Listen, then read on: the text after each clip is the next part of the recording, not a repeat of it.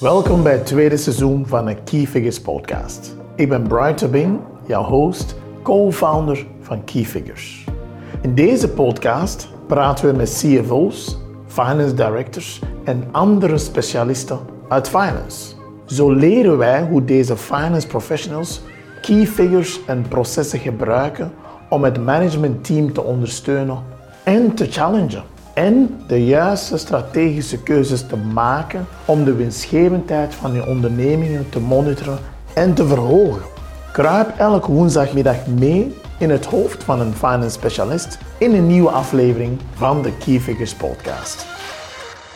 De processen waar ik vandaag uh, voornamelijk op, op, op focus, die zijn eigenlijk getriggerd vanuit de probleemsituaties. In die zin, wij hebben hier een, een, een, een customer care afdeling, hè, waar je eigenlijk gaat kijken uh, welke soort problematieken worden hier gesignaleerd vanuit de buitenwereld, maar als ook vanuit de interne organisatie.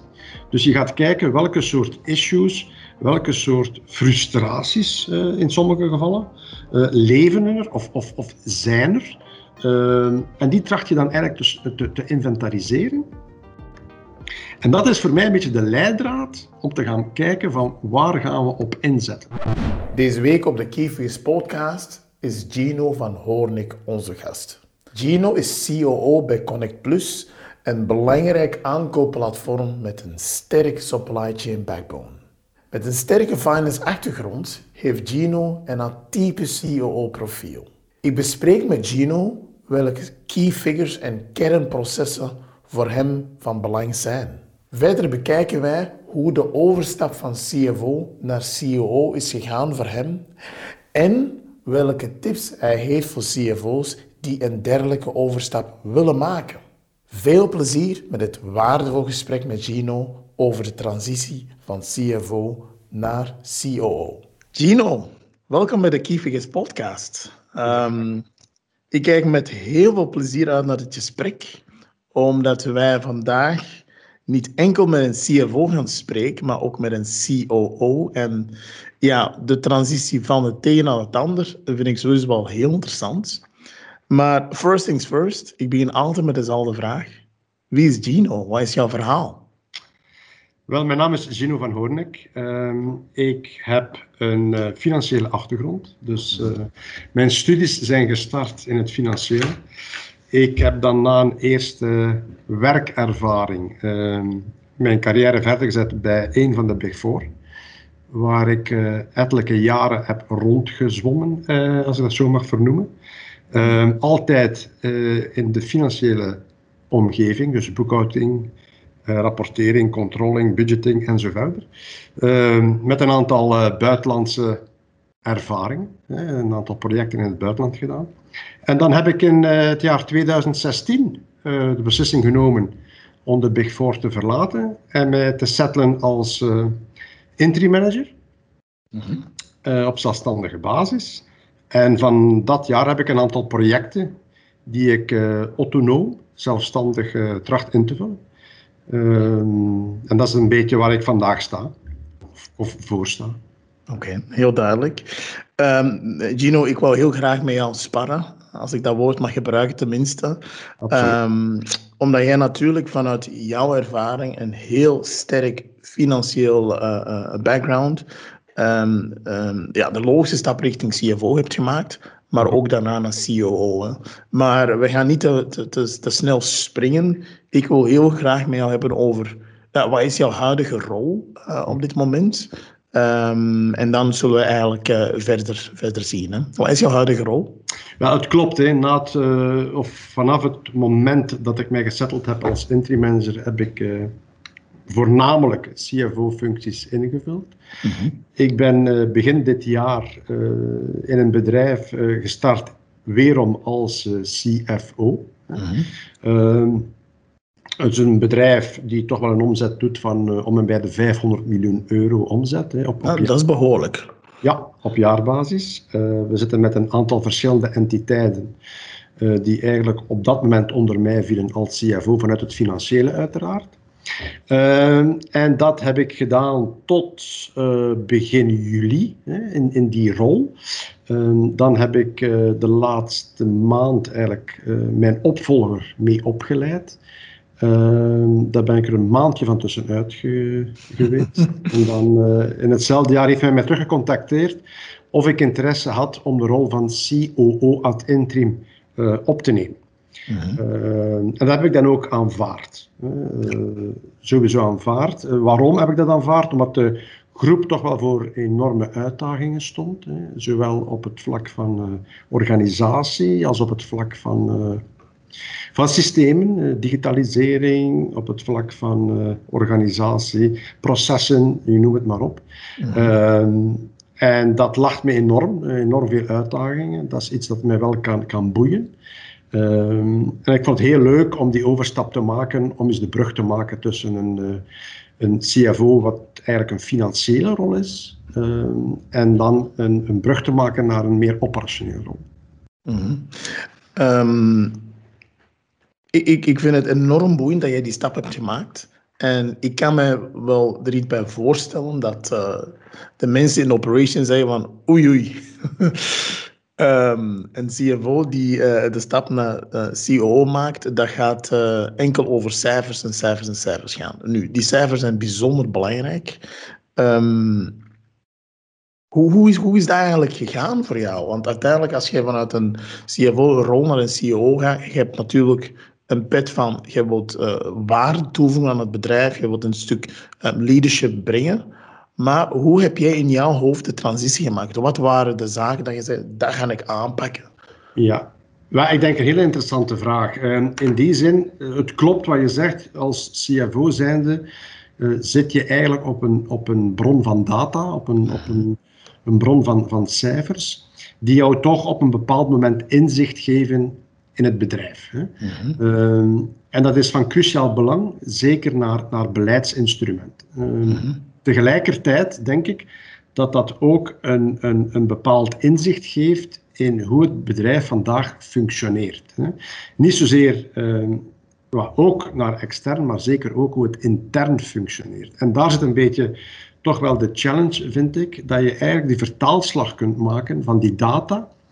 Eh, want data komen tot stand door bepaalde operaties, door bepaalde handelingen. Exact. En, en ik vind als C F O ben je eigenlijk een resultante van wat je op maandelijks of dagdagelijks of op jaarlijkse of kwartaal, maakt nu niet uit, een resultante van wat je eigenlijk te zien krijgt. Zonder altijd, laat staan, inzicht of impact te hebben op die handelingen. En dat laat me nu net wel toe om, om vanuit die C O O-rol... Uh, de kennis die ik opgedaan heb uh, op functie van de C F O-rol, om die een stuk te vertalen en daar toch wel mee uh, kan sturen. Als ook meer, vind ik, en dat is toch wel een belangrijk iets, men spreekt altijd finance als business partnering, dat je dat, dat verlengstuk nu perfect kunt leggen. Ja. Ja. Eigenlijk meer het, het, het bedrijf als dusdanig kunt dienen, hè, dat is misschien een, een heel onderdanige rol, maar daar komt het wel op neer, dat je die toegevoegde waarde kunt bieden samen met de mensen van operations. Ja. Ja, en dat, ja, ja. dat schenkt me een bepaald, allee, toch wel een, een, een, een, een, ja, een goed gevoel dat je daarmee aan kan bouwen. Uh, en dat vind ik wel leuk. Tegelijkertijd, ja... ben je ook enorm mee betrokken in het beleid van de onderneming. Hè. Je zit op een C-niveau waar je toch ook een aantal accentpunten kunt leggen. Mm-hmm. En die je dan eigenlijk samen met de mensen van operations kunt uitwerken. Exact, exact. Um, ik geloof heel sterk dat uh, finance uh, al lang geen kostcenter meer is, maar echt gewoon een profit driver kan zijn. Het is geen uh, iets hol dat ik zeg, maar ik geloof daar enorm hard in.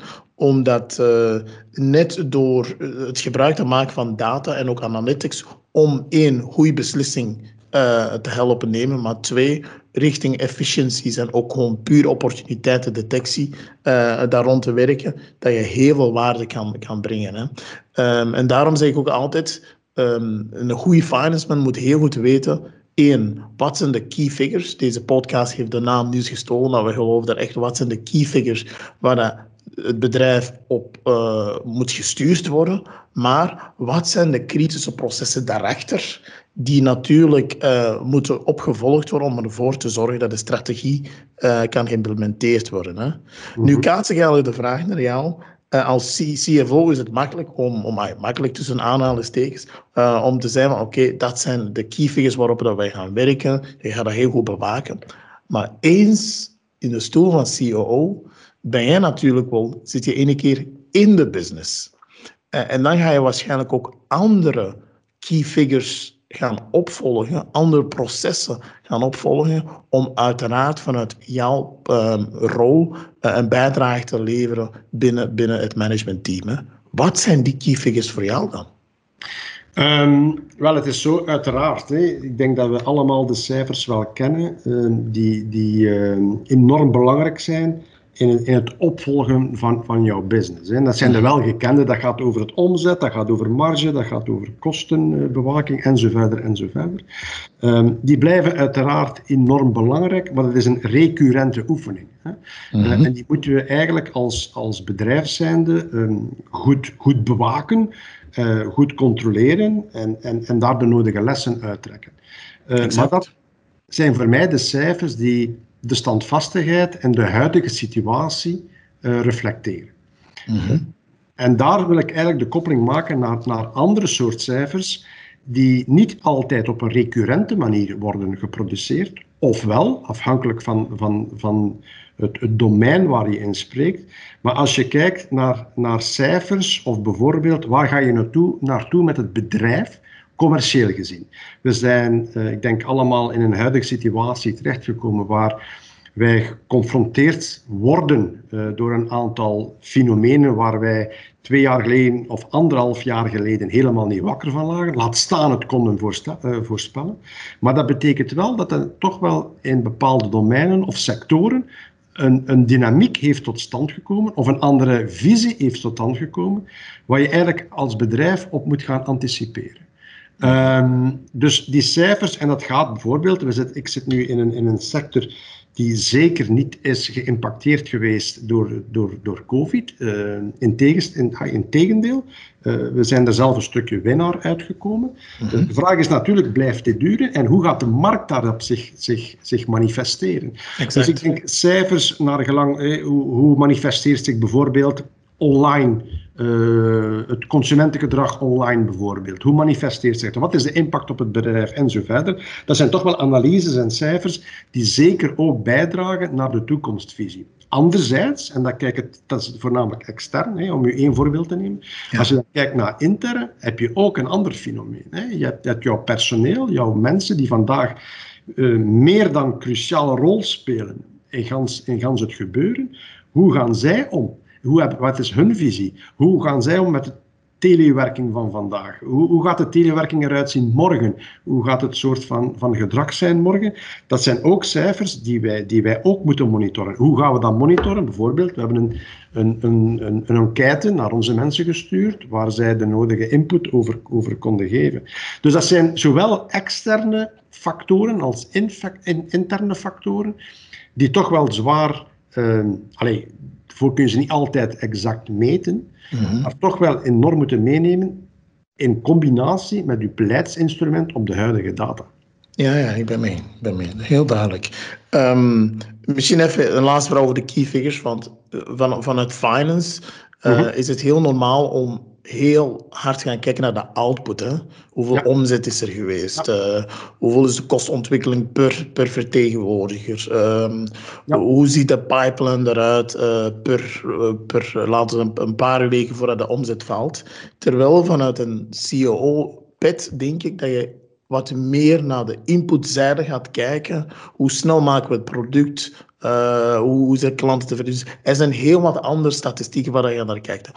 Was de switch voor jou wat moeilijk is en zwaar? Hoe heb je de switch gemaakt, zal ik zo zeggen? Want van de ene dag zit je veel meer op de output te kijken, uiteraard met een, een halve oog, bij wijze van spreken, naar de input. Maar nu kom je in een situatie waar je veel meer op de input gaat sturen, omdat je dat ook een stuk efficiency en, en ook uh, uh, customer promise uh, wil, daarop wil gaan deliveren. Hoe, hoe, hoe is dat eigenlijk gegaan voor jou? Ja, dat is eigenlijk... Um ja, toch wel een vrij moeilijk proces. In die zin, um, omdat je inderdaad vanuit finance kijkt naar financiële data. Hè. Mm-hmm. om, om terug het voorbeeld van daarnet aan te halen, hè, om te zeggen bijvoorbeeld het online gebeuren neemt toe, maar dat heeft een enorme impact bijvoorbeeld op je logistieke processen. Absoluut. Hè, op, op, op transport en, en, en, en zo verder. Dus dan ga je in dat proces toch ook wel een aantal dingen moeten gaan bekijken, maar eerder vanuit een, een, een operationeel standpunt in combinatie Met, met de financiële data. Hè. Je gaat waarschijnlijk meer uh, beroep doen op, op externe transporteurs, omdat je meer uh, online leveringen hebt, dus om, om, om, om, om één voorbeeld te, te, te halen. Anderzijds ook, wat ook onder mijn bevoegdheid valt, is bijvoorbeeld marketing. De marketing begint er ook anders uit te zien. Dus die cijfers, dus je gaat eigenlijk uh, vertrekken vanuit die processen. Het nadeel dat je hebt, of dat ik toch wel vandaag de dag en dag uh, tegenkom, je komt uit een financiële omgeving en plots moet je eigenlijk trachten inzicht te krijgen op een vrij korte termijn mm-hmm. in, in domeinen of, of processen of, of handelingen die, die jou niet eigen zijn. Ik, ik ben geen marketeer, ik, ik ben geen transporteur, ik ben geen logistiek man, ik ben geen supply chain specialist. Maar desalniettemin uh, moet je dat eigenlijk vrij... Allez, kort onder de knie krijgen om daar een, een, een goed zicht op te krijgen. Wat is daar de sleutel in? Uh, en dat is toch wel denk ik een stukje het verhaal van, het, van, van dat we vandaag aan het schrijven zijn, is dat je voornamelijk daar vertrouwt en, en, en uh, luistert naar de mensen die vandaag die processen leiden. Ja. Uh, daar heb ik het over de, de logistiek manager, daar heb ik het over de, de marketing uh, Ja, leider of marketing director, dat was het woord dat ik zocht, um, dat je daar enorm sterk naar luistert, maar als ook de mensen op de field zelf. Ja, ja, ja. Dus ik heb bijvoorbeeld, ja, dat, is, dat was toch wel vrij, vrij uh, impressionant voor mij dan, is dat je zelf eens in het magazijn rondloopt en zelf een aantal dozen uit dat, dat rek neemt om, om het heel... Uh, heel plastisch uit te drukken, maar dat geeft wel een bepaald inzicht. Uh, want tenslotte, die mensen zijn er dag en dag mee bezig. Mm-hmm. En dat is wel goed om hun verhaal te horen, maar dan moet je daar heel kritisch naar kijken mm-hmm. uh, en daar zelf de, de accentpunten trachten uit te halen of de pijnpunten. Ja.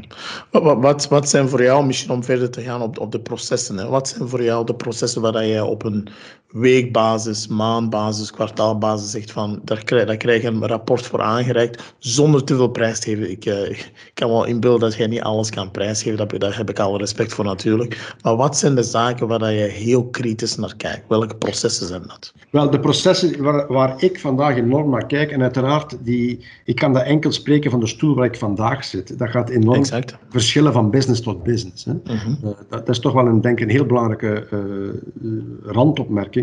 Uh, maar de processen waar ik vandaag uh, voornamelijk op, op, op focus. En, en die zijn eigenlijk getriggerd vanuit de probleemsituaties. In die uh-huh. zin, um, wij hebben hier een, een, een, een customer care afdeling. Hè, waar uh-huh. je eigenlijk gaat kijken uh, welke soort problematieken worden hier gesignaleerd vanuit de buitenwereld. Maar als ook vanuit de interne organisatie.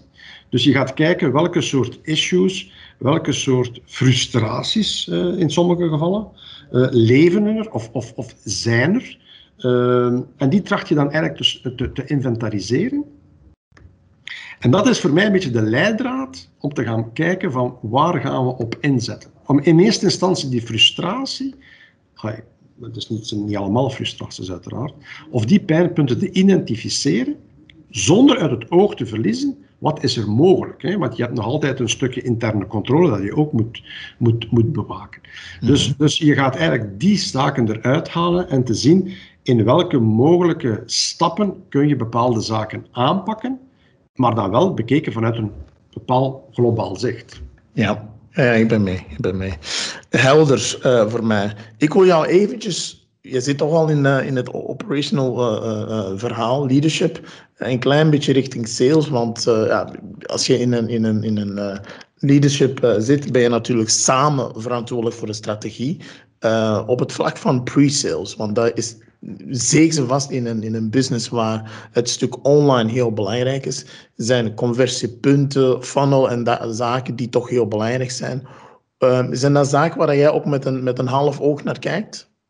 Ja, uiteraard. Hè. Er zijn een aantal dingen die, die qua pre-sales toch wel um, de aandacht vergen. Hè. Ik bedoel, het, het gaat in het kader brengen van, van jouw cliënteel. Van wanneer ga je bepaalde klanten uh, aanvaarden? Hè. Dat, dat is toch wel een hele belangrijke. Uh, zeker in de, in de situatie waar wij vandaag in zitten.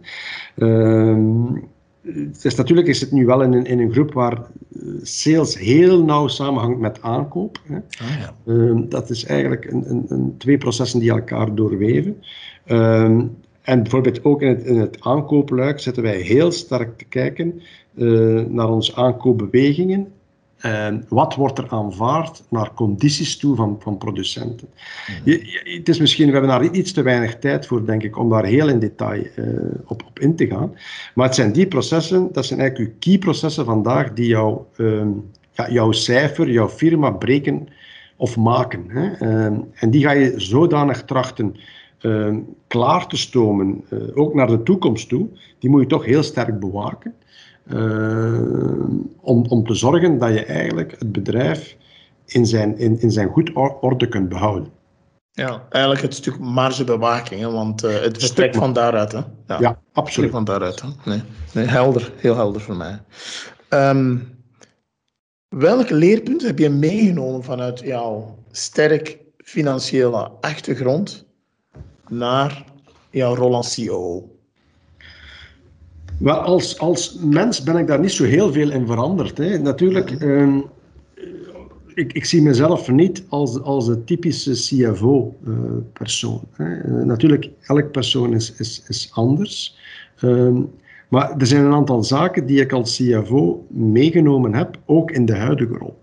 En, en dat zijn toch wel een aantal al, al, die voor mij elementair zijn. Um, sowieso, ik vind, uw basis moet goed zitten. Mm-hmm. Dat is een, algemene, een, een, een algemeen iets. En uw processen worden eigenlijk gemaakt door uw mensen. Hè. Uw processen moeten uitgetekend worden, maar het zijn de mensen die ze uitvoeren. En, en, en, en, en ja, natuurlijk, het is, het is een beetje heilig in, in, welke, in welk kader dat ze zij die uitvoeren. Dus dat moet wel bewaakt worden, zonder te veel in vrijheid te gaan inperken. Je moet een stukje innovativiteit ook aan die mensen, mensen geven. Um, Dus dat heb ik zeker meegenomen en, en die zaken heb ik ook uh, uitgedragen naar de organisatie of, of de afdelingen die eigenlijk los van, van het financiële uh, dagdagelijks bij mij de revue passeren. Uh-huh. En dat probeer ik nog altijd te doen. Ik, ik, ik ga nog altijd uit van, van de kennis die, die aanwezig is in dit bedrijf, uh, dat je die zo heel goed mogelijk probeert te capteren. Uh, maar zodanig, en het komt altijd terug op voor mij een stukje op, op mensen, dat je die mensen zodanig gaat, gaat motiveren om, om daarmee over na te denken. Uh, en moeten wij daar externe uh, kennis bij stoppen, dan moeten we dat ook doen, denk ik. Uh, maar de, het, het initiële, je moet zorgen dat het succesverhaal mee wordt geschreven door die mensen. Uh, en dat heeft mij in de, de voorbije jaren nog geen, geen windeieren gelegd. Snap ik. Snap ik. Nee, heel duidelijk. Um, jullie hebben uiteraard ook een C F O. Jij zei helemaal in het begin uh, dat, er, dat, dat er een nieuw C F O is. Dus um, ik ga ervan uit dat dat voor, voor hem of haar heel leuk is om, om een C O O te hebben waar je heel snel mee kan schakelen. Want ja, het zijn maar twee woorden en jullie verstaan elkaar. Uh, hoe, hoe is het eigenlijk voor jou om eigenlijk in dat C O O-schip te zitten, daar, daarnaast een heel sterke C F O te hebben? Um, zie je dat, vind het een, een positieve evolutie, uh, dat er iemand heel sterk is? En, en hoe, hoe gaat dat in de samenwerking? Um, well, begrijp heb, je mijn vraag? Ja, ik, ik begrijp je vraag, denk ik toch. Uh, in die zin, ik ben eigenlijk uh, enorm gelukkig Uh, dat ik de overdracht heb kunnen doen naar iemand die vandaag de, de rol van C F O inneemt. Um, dat was voor mij een beetje afwachten. Ik was wel een deel uh, die meer het recruteringsproces heeft gevolgd, maar op het einde van de rit was het niet aan mij om de beslissing te nemen. Dat lag eerder op de raad van bestuur. Uh, maar goed, uh, dus dat, dat is wel leuk. Hè? Ik, ik kon dingen overdragen aan iemand die heel gepassioneerd was, die heel... heel wat kennis met zich meebracht. Uh, de man is, is een paar jaar jonger, dus heel, heel gedreven. Mm-hmm. Dus dat was allemaal um, zeker, zeker een, een, een leuke meevaller. Hè? Dat, is, dat is tof. En tot op vandaag werkt dat eigenlijk als, als een, een fantastische tandem. Hè? Ja. Uh, wij hebben, manier van spreken, een, een rode lijn, een telefoonlijn die in elkaar, uh, elkaar loopt. En uh, dat, werkt, dat werkt perfect. Ik kan het mij niet beter voorstellen, eerlijk gezegd. Wat ik wel voor enorm heb moeten opletten, uh, niet dat dat tot een conflict is geweest, in tegendeel, uh, maar in de begin heb je altijd de neiging om terug Uh, in het, in het C F O-gebeuren uh, te, gaan, te gaan betrekken of toch iets meer aandacht aan besteedt. Omdat je, ja. uiteraard twee redenen, je komt uit dat domein, hè, ja. dat is jou heel gekend, dus je gaat altijd opzoeken naar iets dat, dat jou toch comfort zoekt of waar je herp een stukje veilig voelt. Maar anderzijds moet ik ook de vrijheid aan de persoon laten om het departement en de richting te leiden. Hè. Wel in samenspraak met mij, uiteraard.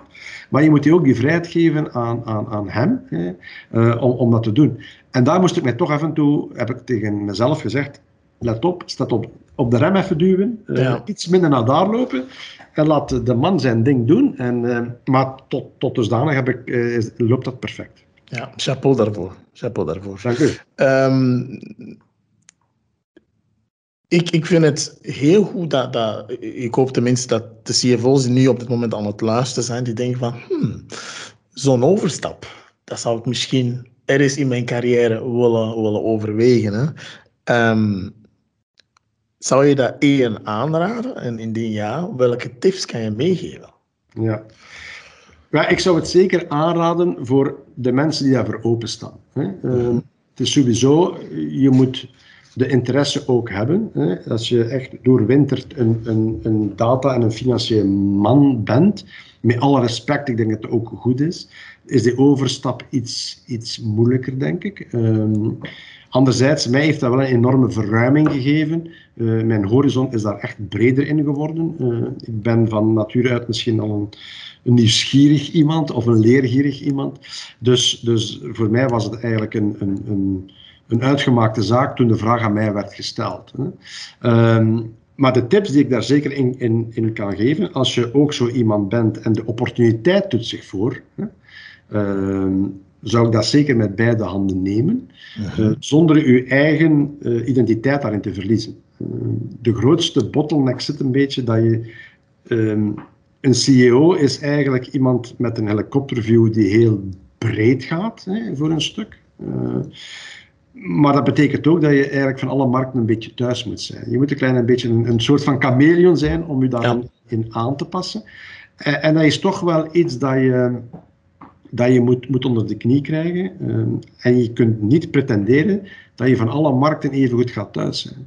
Tuurlijk niet. Dus, dus, um, maar ik zou zeker, verlies jouzelf niet, maar dat je iemand bent die graag breder wilt gaan, zou ik het mm-hmm. zeker aan iedereen aanraden.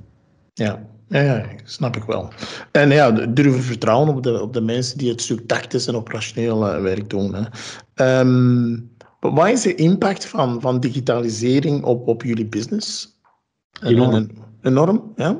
Hoe dan? Wel, het is zo, um, je moet het bekijken, uh, het, het bedrijf vandaag uh, zit in, in een retail-omgeving. Hè. Uh-huh. Uh, retail is gekenmerkt door ja, bedrijven met lagere marges. Hè. Dat betekent... dat daar de, de, laten we zeggen, de, de mogelijkheden ook iets beperkter zijn. Mm-hmm. Maar we zitten een beetje in een, in een omgeving hier, uh, waar wij qua digitalisering nog een enorme stap te zetten hebben. Mm-hmm. Of zelfs twee. Hè. Uh, dus dus de, daar ligt nog een enorm uh, onontgonnen landschap, uh, waar wij de volgende maanden, uh, er is nu een plan uitgewerkt, waar we enorm op gaan inzetten. Uh, en dat is uiteraard een stukje versneld geweest met, met de, de, de pandemie die, die, die wij gekend hebben. Dat heeft toch wel een aantal zaken in een versnelling gezet, dat eigenlijk wel, vind ik persoonlijk, een, een positieve evolutie is, hè, dat ons toch wel op de feiten is, heeft, heeft gedrukt. Uh, dus qua digitalisering staan wij voor een enorme uitdaging, Uh, die wij ook ten volle wensen aan te gaan. Dus uh, digitaliseer ik, ja, is het noodzakelijk? Ja, uh, ik kan daar enkel maar positief uh, op antwoorden. Anderzijds moeten we daar ook wel met de nodige uh, ja, uh, opvolging uh, mee te werk gaan, of toch de oefening doordacht doen. Uh, het is niet dat digitali- digitalisering uh, het al, uh, dat dat allemaal het, het, de oplossing gaat bieden. Hè. Uh, dat gaat ons enorm wel wat visibiliteit ge- geven, efficiënties en zo verder. En die gaan we zeker moeten implementeren. Uh, maar we gaan dat zeker doordacht dat plan moet, moeten uitvoeren. Ja, ik hoor heel wat uh, mensen binnen M T zeggen van kijk, het digitaliseringsverhaal is echt gewoon een enabler geworden. Uh, uh, sterker nog, uh, uh, zonder dat verhaal wordt het in sommige sectoren zelfs onmogelijk om te concurreren. Dus uh, uh, diegenen die dat al lang hebben geïmplementeerd en daar heel sterk in, in zijn, dat is uiteraard een, een concurren, uh, concurrentievoordeel voor hen. En ja, het is een kwestie om, als je dat zelf niet hebt, Om, uh, om daar uh, belangrijke stappen in te nemen. Hè. Uh, zonder het oude businessmodel uiteraard uit het oog te verliezen. Hè. Nee, heel, heel duidelijk voor mij. Ik, uh, nee, ik vond het een heel interessant gesprek, uh, Gino. En, en ik eindig altijd graag met, met hetzelfde vraag. En dat is, wat is jouw lijfspreuk? Wel, ik ga er op een andere manier op, op antwoorden. Um, okay. Ik... ik Ik hou niet zo van lijfspreuken, maar anderzijds wat mij enorm uh, wel triggert, en dat is niet alleen uh, professioneel, dat is ook, ook, ook, ik denk in het dagdagelijkse maatschappelijk gebeuren, um, denk ik, voor mij zijn er een aantal waarden die uh, enorm belangrijk zijn. Okay. Uh, en die waarden, die, ik denk dat als je die kan koesteren of kunt waarmaken, dat je dat zowel professioneel als, als in jouw privésituatie uh, perfect kunt meedragen. En laat ons allemaal een beetje dromen voor een betere wereld. Hè. En, uh, wat, wat zijn die waarden dan? Want ik verwacht dat is dan de vraag. En dat gaat dan uh, uiteraard over respect, dat gaat over vertrouwen, dat gaat over verantwoordelijkheid, nemen of geven. Uh, ik heb het al een aantal... al keer aangehaald in, in, in deze podcast over, over mensen. Dus dat, die teamspirit vind ik heel gemakkelijk. Dat, dat groepsgevoel of dat groepsdenken of kijken naar het, hetzelfde doel. Uh, die eerlijkheid, die transparantie, maar ook die dankbaarheid, denk ik. Uh, je moet mensen ook durven waarderen en erkentelijk zijn in, in wat mensen presteren. Mensen zijn tot veel in staat. Enorm. Uh, en het is in, in, in, in vele gevallen dat het er niet altijd uitkomt, maar het zit er wel in. En ik vind altijd een ongelooflijk gevoel dat je mensen tot, tot prestaties kunt, kunt leiden waar ze zelf niet aan gedacht hadden. Ja. En dat geeft altijd mij een geweldig gevoel. En op het einde van de rit, als je dat kunt verwezenlijken, word je daar zelf ook beter van. Ja, prachtig. Prachtig. Gino, het was me genoegen om, uh, om mij al te mogen sparren. Uh, ik vond het bijzonder interessant. Uh, Ik wens je een heel fijne dag en uh, heel, heel snel tot horens. Um, voor onze luisteraars, tot heel snel. Dankjewel. Dankjewel. Heel erg bedankt om te luisteren naar de Key Figures Podcast. Is er een finance professional in jouw netwerk met uitzonderlijke ervaring en kennis die wij als gast moeten uitnodigen voor de Key Figures Podcast? Mensen met een ervaring waar andere finance professionals veel van kunnen opsteken? Laat het ons weten via key figures punt b e. Laat ook zeker weten over welke interessante onderwerpen je graag een aflevering wilt horen. Vond je deze aflevering de moeite waard? Deel hem dan binnen jouw netwerk. Tot volgende woensdag voor een nieuwe aflevering van de Key Figures Podcast. Tot dan!